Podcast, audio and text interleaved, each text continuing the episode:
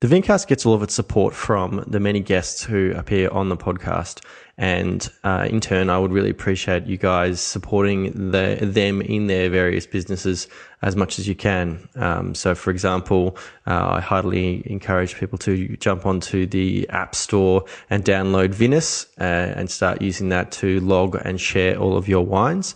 I also encourage people to get in contact with Phil Smith uh, from the Wine Depository, which um, is a fantastic uh, website, um, direct online selling uh, wine store that also runs events. And uh, very soon, my good friend Daniel Honan, who's been on the podcast a few times, is going to be launching Wine Idealist Tours. Uh, so that's going to be running tours out to the Hunter Valley. Uh, without the without the support of the many guests that I have on the podcast, it wouldn't be possible to run it. So, of course, I appreciate everyone's time uh, in appearing on the show, but also I appreciate anyone who listens to the podcast supporting them in their many businesses because without us all supporting each other, the uh, the wine industry wouldn't be what it is.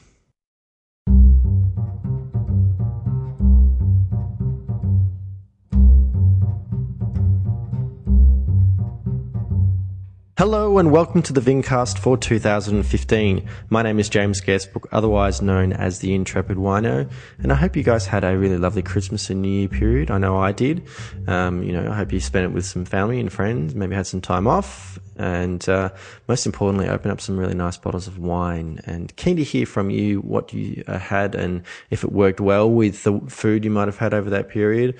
Um, obviously, it's uh, great to have you on board for 2015. Really excited to uh, to have some uh, some really great guests coming up on the podcast. As always, as always, I'm really keen to hear from you. If you have some suggested topics you'd like to hear about, or if you have some guests you'd like to get on the show, I had some really great suggestions on Facebook and also Twitter. Uh, so hopefully, I'll get some of the people that um, that you guys have uh, you've asked for on the podcast soon. Uh, for the first episode for the year, I actually recorded an episode um, pre- previous to Christmas with uh, Peter Scudamore Smith, Master of Wine. He was actually the second Master of Wine in Australia um, back in the early 90s, and uh, he's based up in Brisbane. So uh, again, I had a, a Skype call. Uh, just in advance, apologies. Uh, Brisbane is a, m- a lot louder than I uh, I thought it would be, uh, and Peter being a very busy man, he had um, some emails coming through and also some phone calls. So you might actually um, pick up a few things. I apologize for the quality of the sound. Um, and Peter was uh, discussing his background, uh, the various involvements he's had with Australian wine, but also wine in uh, in Europe, and some of the exciting things that he's doing now. So I hope you enjoy the episode. It was a really interesting chat. I uh, I uh, am a big admirer of Peter, and um, yeah, I hope you get a lot out of it. As always, keep in touch with me on uh, Twitter and Instagram at Intrepid Wino. Subscribe to the podcast. La la. We'll come back to that later. Enjoy.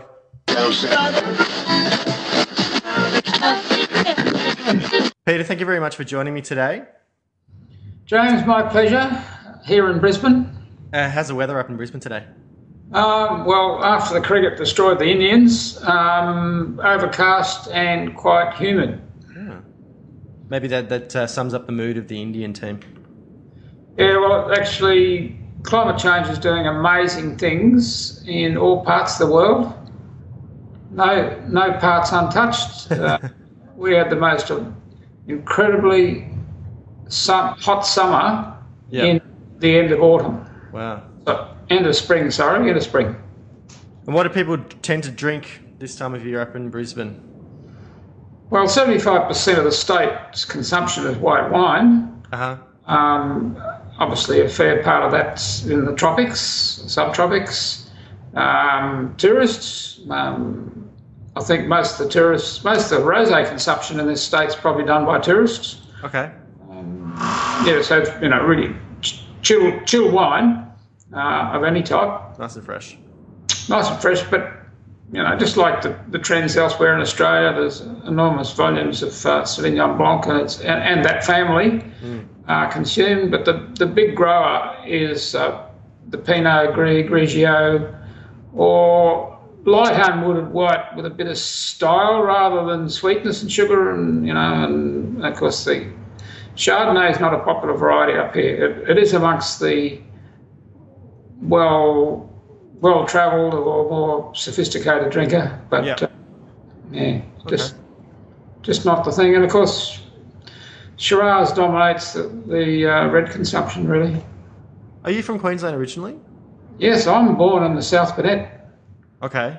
um, a long time ago, and and uh, I'm the son of a grazier, peanut farmer, um, cotton grower, uh, and very late in his life, my father planted vines uh, out of interest with my interests. He actually went to a vineyard which was established in Queensland in 1869. Wow. That's the Roma Villa property, which sadly is no longer there. Um, over the last few years, the owners virtually withered away. Uh, Queensland had some terrible floods in, west, in the Western Downs and the Western areas over the last four or five years. Yep. That property got flooded twice in two years. Oh no. Um, they lost all their stocks, they lost all their history, they, they even lost documents went back to the 1880s and 1890s of all their prizes they'd won in London and places like that. Uh, it's terrible, terrible thing. Um, what was what was your sort of, I guess, your early interactions with wine that kind of gave you that inkling that set you on the path to pursue a career in wine? I was a chemistry student at the University of South Queensland, Yep. and I became interested in booze generally, and probably rum in rum in particular, uh, as a student, because that's that's the drink of um, I guess blokes in um, in Queensland in that in those times. I certainly hope it was Bundaberg. Yes, oh yeah, dark rum. Uh, it sent you mad, sent you mad. But I took an interest in the functions which were being held, particularly in the in the refectory, the student refectory, which at night time quite often um, companies from the, the university was out in the, the fringes of Toowoomba, and uh, a lot of uh, businesses used the facilities to hold functions. And at those functions in those days, they served wine. Okay. And How did the- you get involved with them? Well, to? I was a waiter, you know. Oh, you were working. Okay. Yeah, students earn a few bucks, and Sure. uh, yeah, I, you know, I uh, I was on a scholarship um, to be a teacher, actually, learning science. Mhm. And um, my spare time, I was a waiter, and I used to help myself to some of the wine that was being served. And uh, this and this occasion, I can recall the wines very well. It was uh, Tyrrell Tyrrell's Vat Vat uh, Seven, or Vat 8 Mm-hmm. and um, Wynn's Coonawarra Shiraz. And turned out to be a medical conference or the local medicos meeting. And of course, if the medicos haven't been the, the sort of cradle of Australian wine industry in terms of consumption and proliferation of knowledge, um, I don't know who haven't. And um, this man tapped me on the shoulder one day as I was drinking sh- sh- Shiraz at my, my knockoff drink, probably way past midnight. He said, Young fellow, if you really want to know about wine, he says, you should come around uh, to visit me. Um, so I did visit him because he had a very lovely blonde, blonde daughter about my age. and uh, we became very friendly. And um, I guess that was the start. And that, that medical fraternity uh, really mentored me. Uh, and the dental fraternity in Toowoomba, uh, they to go to visits to Rutherglen. Rutherglen was the holy grail in those days. Uh, Morris and um, particularly Bailey's. Bailey's was a had a little outpost in, in Queensland, in Toowoomba, amongst the dentists and the medicos. They used to love Bailey's Hermitage. And uh, yeah, so that's that's really how I got interested. And then, of course, then I married the daughter of a dentist. And, um, you know, you have these tea parties. Well, I had a cellar party and I was given some of the greatest wines that were around in those days. Uh, great Western Shirazes from Priest and um, Priest. really Does Priest old. even exist anymore? No, but the, the Priest era wines, which were under Great Western, Great Western Shiraz Yeah. label, Okay. um, that sort of thing. Um, Lindeman's Hunter River Porphyry is a dessert wine. I was, Porphyry. Porf- porphyry. Porphyry Pearl? Is that what it was? no, Porphyry. P O R P H Y R When I, when I started working in wine, which is, you know, ten years ago now. Was I was at Liquorland? They still had, I think they still had porphyry. You could still buy it. Yeah, that's mobile Inniman's. That was the, the, the dessert wine. That's that's sweet wine. It was a Passito style, Passito on the vine. In other words, grapes allowed to ripen on the vine and uh, dry out, dehydrate, and then make this unbotrytis affected, late harvested sweet Semillon. Yep. So It's, was, it's a very common style in, in Italy. there was a great wine made by Penfolds, 404, I think it was, in 1960. That is that is a, a collector's item, not as big a collector's item as the Bin 68, but uh, you know the same same genre in the same era. Mm-hmm. Just that many people don't drink sweet and dessert wine, so I guess that's that's why it's less significant. Did you find yourself responding to particular styles or particular regions early on? No, look, I was like a kid in a toy shop. Um, I had my mouth open, and anything that would be poured down it, I'd uh, ask the questions and appreciate it. Um, I developed great mentors. Um, Victoria's famous man was Douglas Seabrook. He was a mentor. Max Lake in the Hunter was a mentor. Len Evans in the Hunter was a mentor.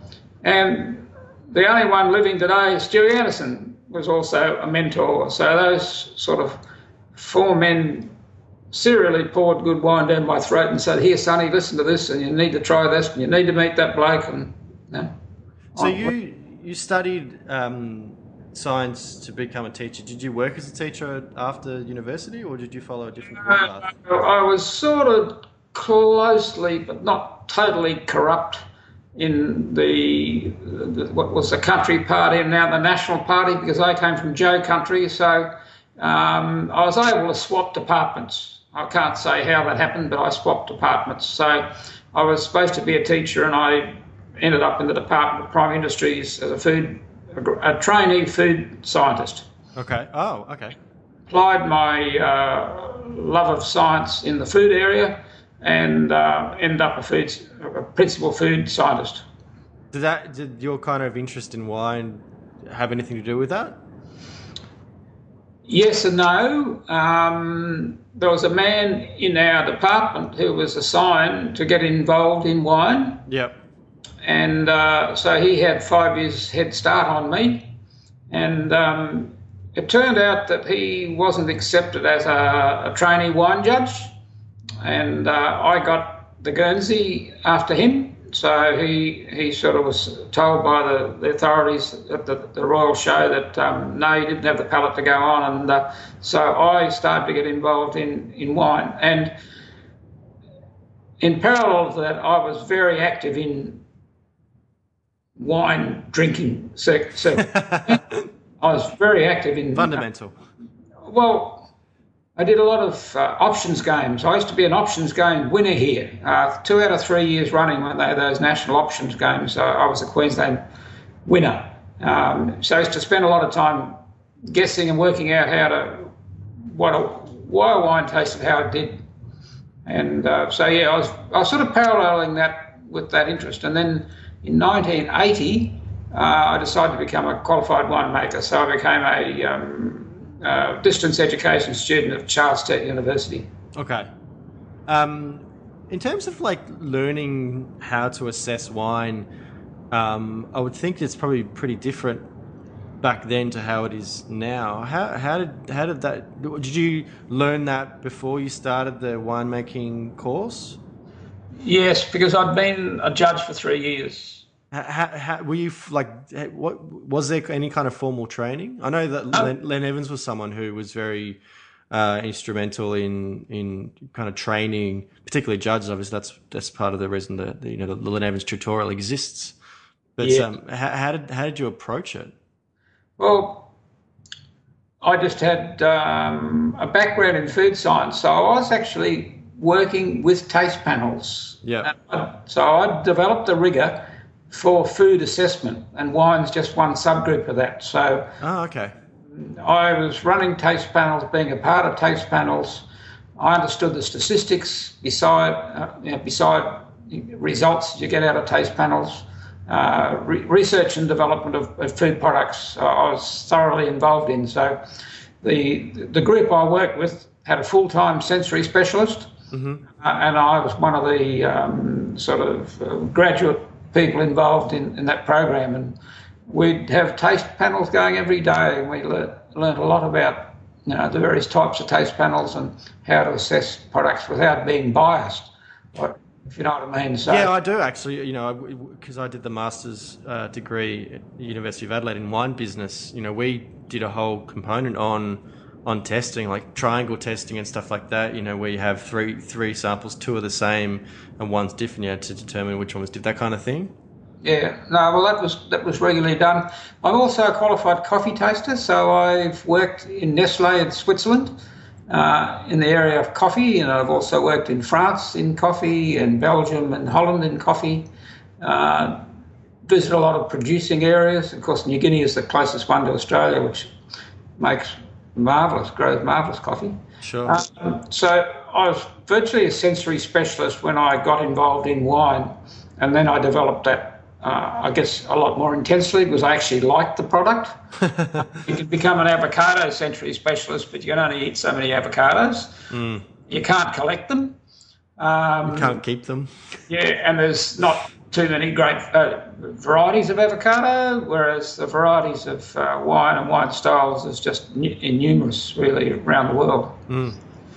So, how did you find um, studying winemaking uh, by distance with Charles Sturt? Obviously, probably the most important uh, winemaking uh, institution uh, in the country.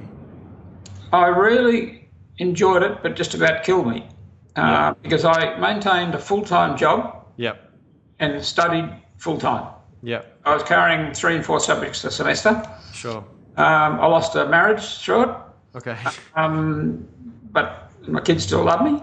Um, and of course, they're really enjoying. I'm down to a second generation now, and I guess they'll enjoy wine just as much as my, my kids have.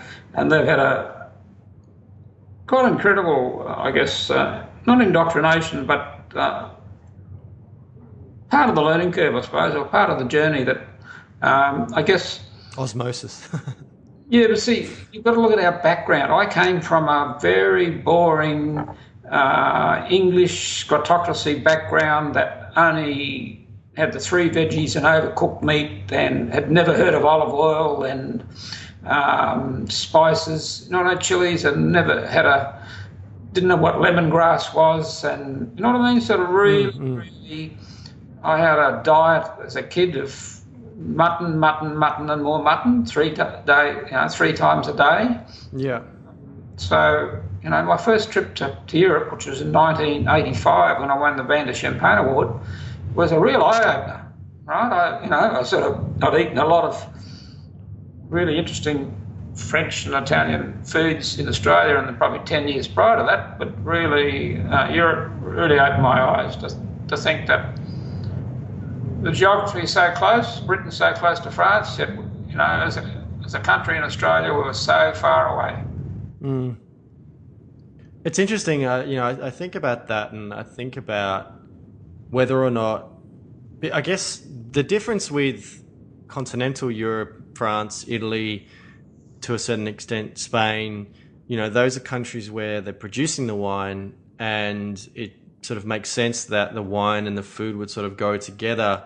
Whereas in, in England and the United Kingdom, because the wine is not coming from there, there's no kind of correlation at all towards the cuisine. So there's probably less, just I guess, natural kind of food and wine pairing or understanding about how they co- they, they coexist. I, I guess you know food and wine were looked at as separate entities.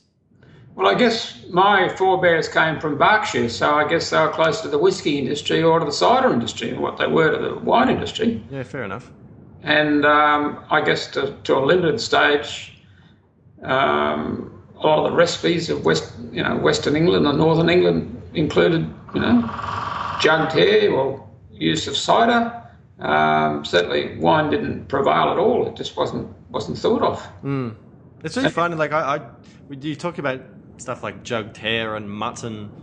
Um, I, I watch like maybe TV shows from the maybe the 60s, 70s, that kind of thing. Stuff like um, Monty Python, and they make references to these these foods, these very British foods that I, I just I had no idea what they were. I, I, I remember reading The Hobbit and the the trolls having an argument, you know, like discussing mutton, and I had to ask my mum, "What's mutton?"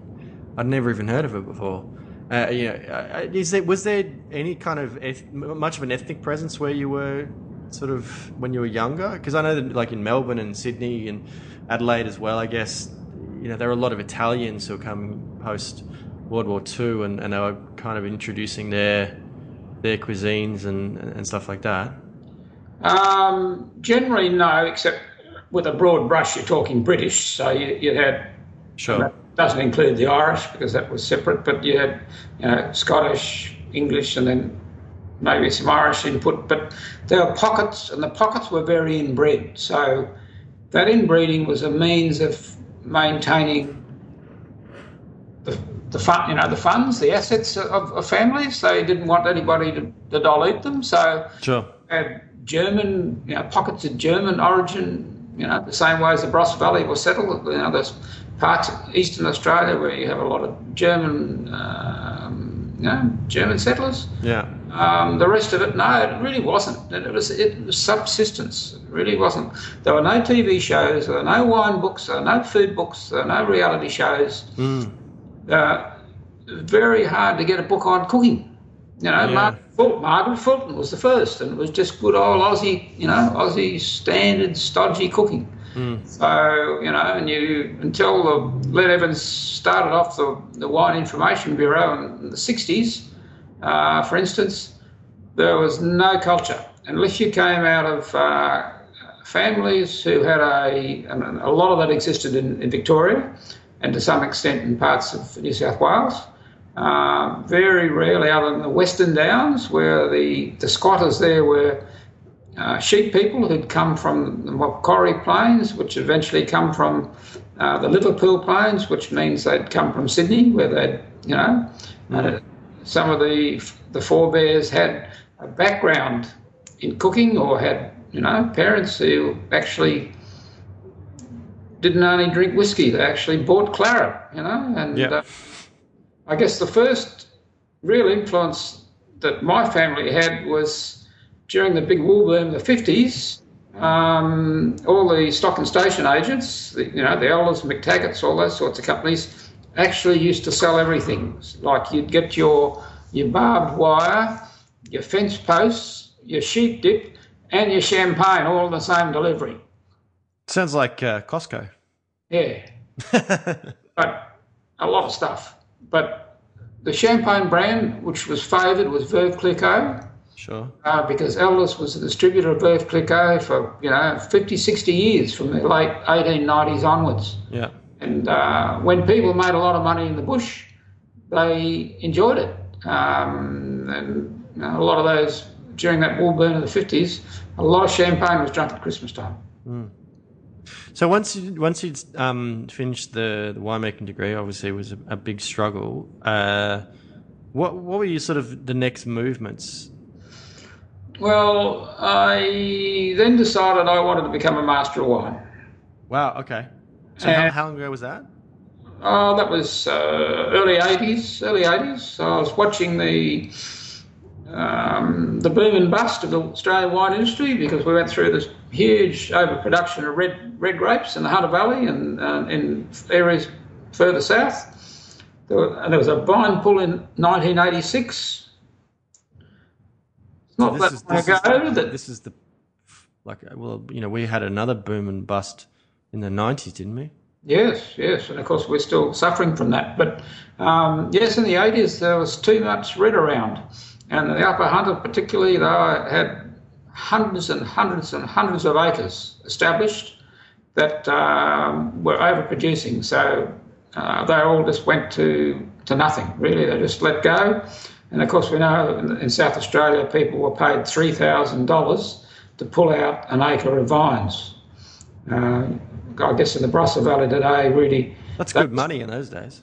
Yeah, but those no, it wasn't. You think about the value of a hectare of Well, yeah. of course, fifty-year-old Shiraz today. You know, it's Yeah, worth yeah, of course. Now, thousand dollars. Um, but I get given three thousand to pull it out. That's just how, I guess, narrow-minded and nearsighted uh, the authorities were in that era.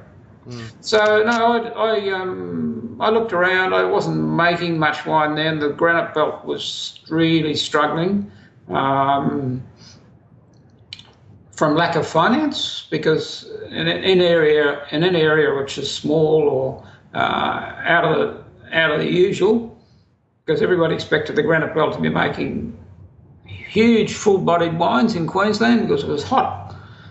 Little did they know that at a thousand metres you make quite fine, medium to light-bodied Cabernets and Shiraz and Chardonnay, you know, mm. and uh, so that area struggled for a long time to, to develop. So I spent some time there. I actually was in 1988 and 89, I was consulting winemaker to one of the larger properties uh, in that area. But um, really, I really struggled to find uh, my niche. I, I thought many times I love living in Queensland, I love living in Brisbane. But should I travel? Should I go to Western Australia? Because was re- what was going on in Western Australia was really exciting. Mm. Uh, Margaret River was just starting to, to, to form, and um, other areas south had lots of friends going over there. That was post back to back Jimmy Watson trophies from uh, Cape Mentelle Cabernet, wasn't it? Exactly. I had an influence in both those results because I, at the time I was a judge at Melbourne Wine Show. Oh, really? Okay. Yeah. Yeah, and um, yes, it was a very controversial wine. Um, the, the first vintage, it was really herbal, right? Today, you know, really, really herbal. It was, but it was, it was just so different, and it and it just really underwrote the fact that the wines of Margaret River, the Cabernet wines of Margaret River, are so amazingly great. You know what I mean? So. Mm-hmm. Uh, if you plant Cabernet Margaret River, you're going to have a certain standard anyway, just because of the climate. Sure. And if you don't um, bugger up the winemaking, you're going to have a very decent wine regardless. You know what I mean? Sure. Um, such a reliable climate. Um, and they always have water available. I guess on the eastern coast, we don't have water availability like they have in the west. Mm-hmm. So, yes, so that, that was uh, really a watershed for me. I um, enjoyed my food science, I enjoyed my coffee skills, but I really wanted to get involved in the Australian wine industry. Okay, and and and what kind of prompted the idea of becoming an MW? Like, uh, how many MWs were there in, in the world? I guess at that point. Not a lot. I'd, I'd been an avid reader of Decanter, and Decanter right. had all these uh, great stories written by MWs or other, you know, very famous people. Particularly Andrew Jefford came to mind. He was always a, a very agile scribe. Uh, at the same time, there was a, a very famous organisation in Melbourne called the Viticultural Society of Victoria. Which is, they're, they're the ones who are involved with the Melbourne Wine Show. No, no, just that, that was really the old school of great wine drinking in Victoria. They were the people that, that, pull the corks on Lafite, Latour, Mouton, Yquem, Guigal, Cote, Cote etc. Right. Um, they were the people that met every every month, and really, you know, that they were the people who were the forebears of great drinking in Melbourne, really. Um, and I used to read about their reports and get awfully jealous. Um, and I said, look, there's only one way to do this, and that I need to go to London and experience these wines for myself. Sure. And that's what I did um, in 1989. And uh, by then, Michael Hill Smith had become Australia's first master wine, mm-hmm. 1987. Uh, and he'd gone to London not to become a master wine, he'd gone there to do a cordon bleu or similar uh, cooking class because he decided that he wanted to get into the, the cuisine side because he came out of a, a great wine family. And, Very much so. Yes, and he'd, he'd done something similar but actually different by wishing to sort of immerse himself in the wine trade in the UK, and uh, I, I, guess he was sort of sorting out where his life would go after that. Mm-hmm. So yeah, that was um, an amazing experience. And of course, I failed my first year Master of Wine exams um, because I really didn't get it. And, you know, it's, it's a qualification that takes a bit to get. Um, but I was tasting th- in three places on a Saturday, and I had lots of mentors, and there's a couple of Australians also studying. Were you working as well? Yes, part time. I did a little bit of uh, retail work, um, a little bit of writing. Uh, the second year I went back to London, I was actually on a Rosemount travelling scholarship. So when a bloke gets a few quid given to him, he didn't have to work as hard. but uh, that allowed me to actually jump across the channel on weekends and go to Champagne and, and to go to Loire and places like that to uh, to understand and meet people and just understand how the how the French industry worked. because it's just so different from Australia. Sure. And when did you when did you get the, the Master of Wine qualification certification? 1991. 91. 1991. Were you the second? Second, yeah. Second in Australia. Okay. Um, and and then what was next after after getting such an illustrious, uh, you know, two letters added to your name? Um, what, what what were your plans then? Was Well- it to go out, uh, you know, and, and consult and have their own your own business in that kind of field? It took a while. It took a while. Um, I started getting involved in the Swedish wine market. Um, Systembolaget. Yeah, well, more so Vin and Sprit, Vin and Sprit, because there, there was a, a man based in Brisbane who virtually owned the, the Swedish, from the Australian point of view, owned the Swedish market. He dominated the sales of Australian wine up there, which actually accumulated at nine million litres a Wow. year. And he had two wines called um, Aussie Red and Aussie White. Right? And they were made, he had such big volumes that they were made in three different wineries in Australia. The, the blending, or the, the, the composition, the, the supply. Right. Three different wineries. Uh, one came out of De Bortoli, one came out of what is now called Qualia, but in those days it was Salisbury Estate. And the third one came out of Kingston Estate. So you had three really big family wineries uh, contributing to what ended up at a total of 9 million litres. So I worked with that man for a while. Um, and then the European Union came along and started to sort of tug at that uh, monopoly because um, both Vin Sprit, which was a, re- a wholesale monopoly, a production monopoly, and System which was a retail monopoly, were starting to be disintegrated because of the um, competition because there would have been a lot of European companies and a lot of American companies would love to have access to that market. Sure. So no, I was the, the blender and the, the the master wine who stood in front of those wines, and I used to visit Sweden regularly to um, assist with the development and the proliferation of products. When in, in the end, we actually had about seven different products. Um, but we had the number one selling Aussie white and Aussie red. We used to sell for 50 Swedish crowns a bottle, and that was the bottom end. That was cheapest Australian wine in the selection. Used to go into a, a returnable, resealable screw cap bottle. In other words, people would um, buy their wine in a screw cap bottle and return the empties, and it'd be refilled. Refilled, not Refilled. not not, re, not sort of you know taken away and washed and rebottled. They actually so it's like swords. Yeah, Do you have swords? yeah, refilled. You know, I know, I know we have swords up here, not to a great degree, but it's a no, it's a top idea. And and and then how did you eventually uh, start the consulting business? Well, yeah, in 1996, um, I just went off in my own direction, and um, there was a lot of expansion in uh, grape production in Queensland. Uh, the, the government decided to have a minister for wine.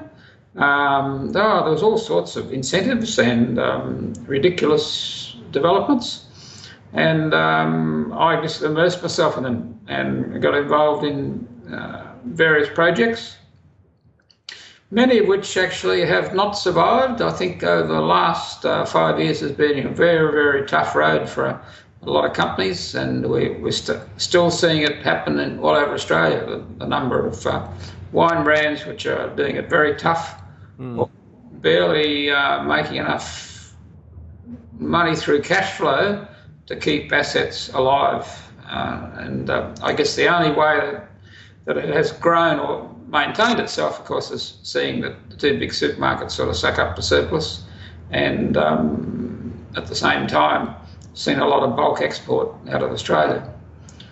Now, while I was working with the uh, Swedish market, I also became an industry broker.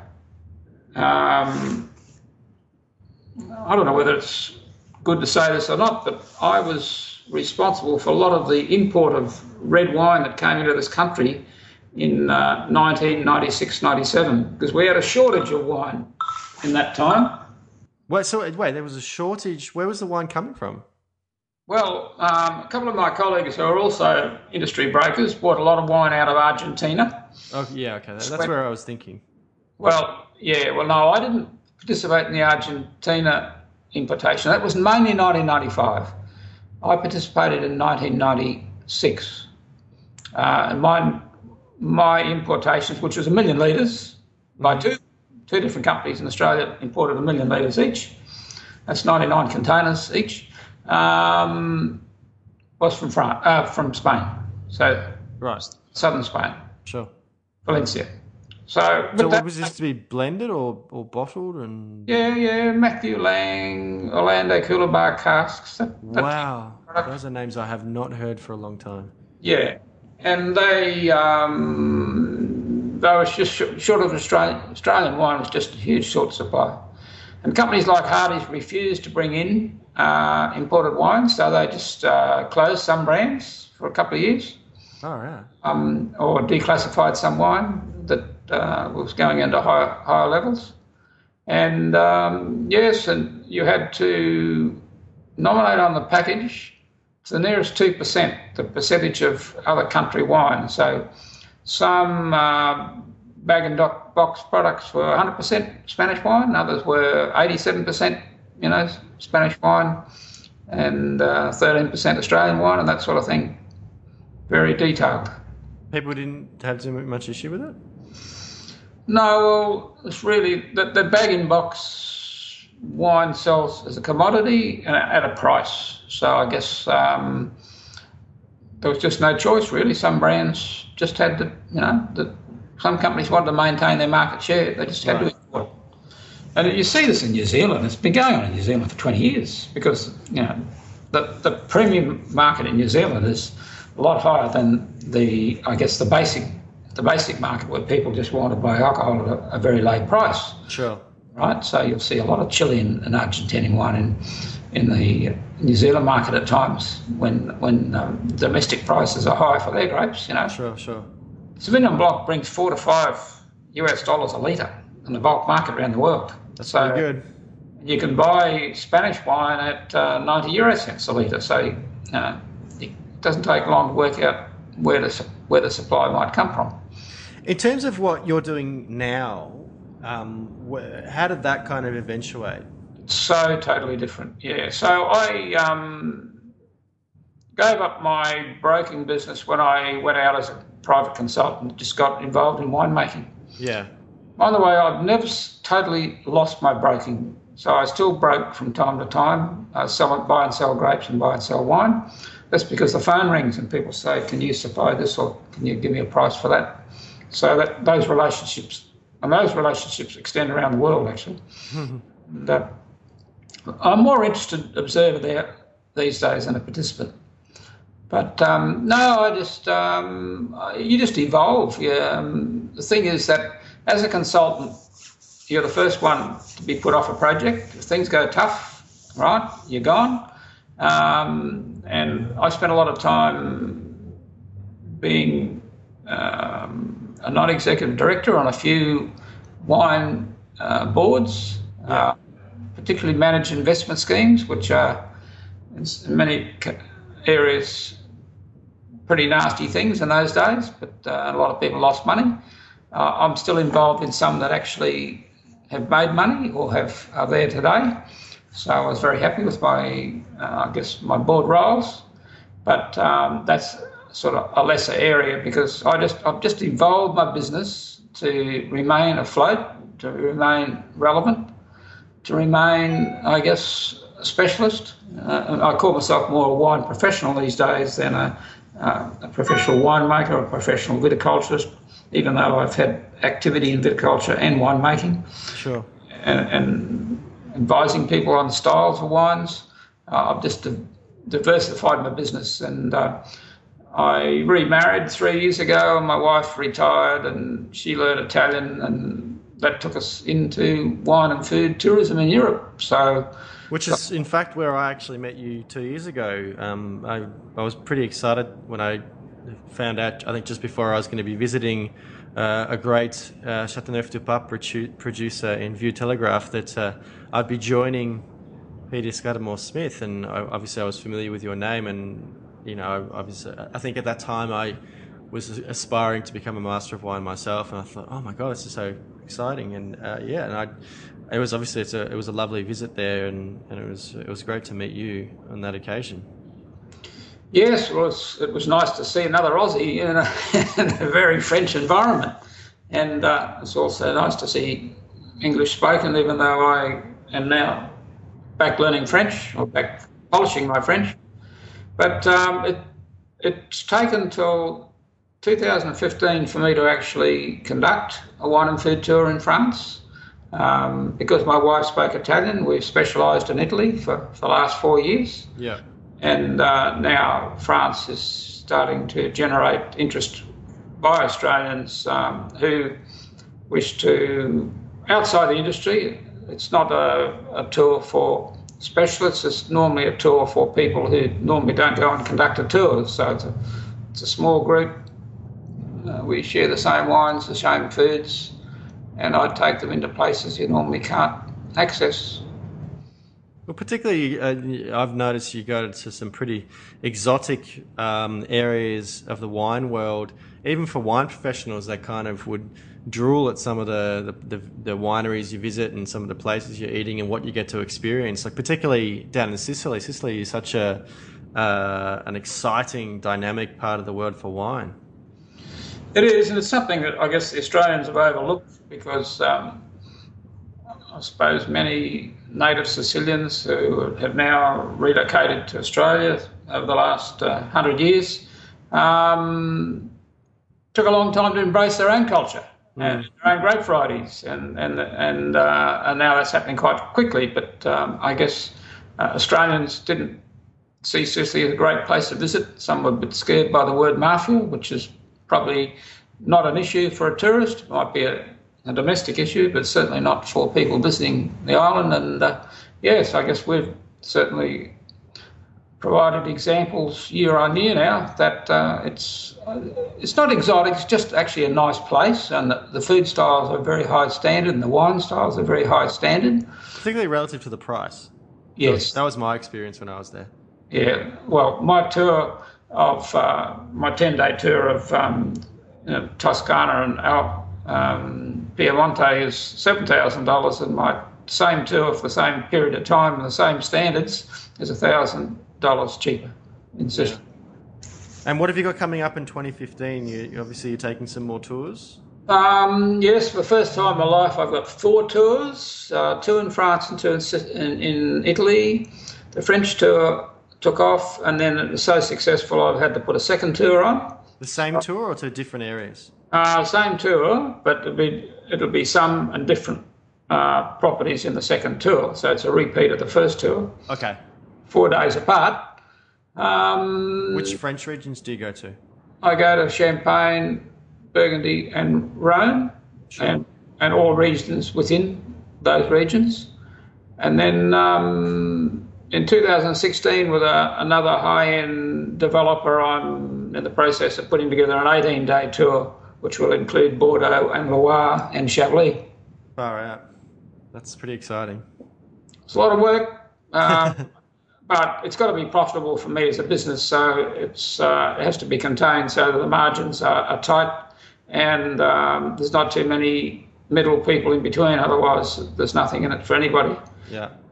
A lot of it's maintained through relationships, uh, and I really like those. I really, really highly regard them. But you, you're also, you know, involved in a number of other things. Uh, I bumped into you a little while ago. You were down for uh, a big Italian tasting in Melbourne. Yes, I keep um, a lot of relationships with the Italian community and the French community, so particularly through Italian high-end Italian uh, retail, mm-hmm. Italian restaurants, and the same with French retail and French restaurants. So uh, that's they're the that's where my market is. People who aspire to see where Burgundy's grown and made, and people who want to go to, to a champagne house or want to go and look over the Mediterranean Taormina and uh, drink some Nerello Mascalese for the first time. You know, yeah. Sort of so, yeah, uh, only about 20% of Australians who travel to Europe are, are that aspirational at, at, that level, and they're the people I like to meet. Mm-hmm. But um, if people are interested in, in joining one of your tours in the coming years, uh, what's the best way for them to find out more and, and, and keep across, keep in touch with you? Uh, two ways. Uh, they can register on my website for my electronic news or go to my uncorkedandcultivated.com.au uh, website and download the itineraries. Right, okay. And, uh, and people can follow you on social media as well? Yes, I'm found on Instagram, Delectable, Twitter, and Facebook. And it generally it's the same. Uh, your Twitter handle is uncork cultivate. Uncorked and cultivate, yeah, uncorked and cultivate for Twitter, and um, Pinterest, um, Instagram is uncorked and cultivated. F- Facebook. Facebook uncorked and cultivated. So it's pretty much across the board. yep. Fantastic. Brand, brand. Well, yeah, and hopefully at some point in the, in the near future, maybe we can bump into each other again over in Europe. I look forward to it. Um, it's a wonderful place to visit. And uh, I, I, really do appreciate your time. Uh, thank you very much for joining me today, Peter. Well, James, I really think it's a pleasure to be a contributor and uh, wish you really well with your podcasts. Thank you very much. And I'll speak to you soon. Okay. Thank you. And thank you guys for joining me on this week's episode of the Vincast. I hope you enjoyed it. Uh, if you did, please let Peter know um, or let me know. You can uh, follow me on Instagram and Twitter at Intrepid Wino, and you can also follow the podcast on Twitter at the Vincast. Uh, you can like me on Facebook, facebook.com forward slash Intrepid Wino. But uh, come and visit me at my website, intrepidwino.com, where you can get all the previous episodes of the podcast, as well as lots and lots of various writing on there, and uh, you'll find a link to uh, iTunes and to Stitcher where you can subscribe to the podcast. And if you do enjoy the podcast and um, would like to share it, I would really appreciate it if you could give me a rating and review on uh, iTunes or Stitcher because it really helps me out. But until next time, bye.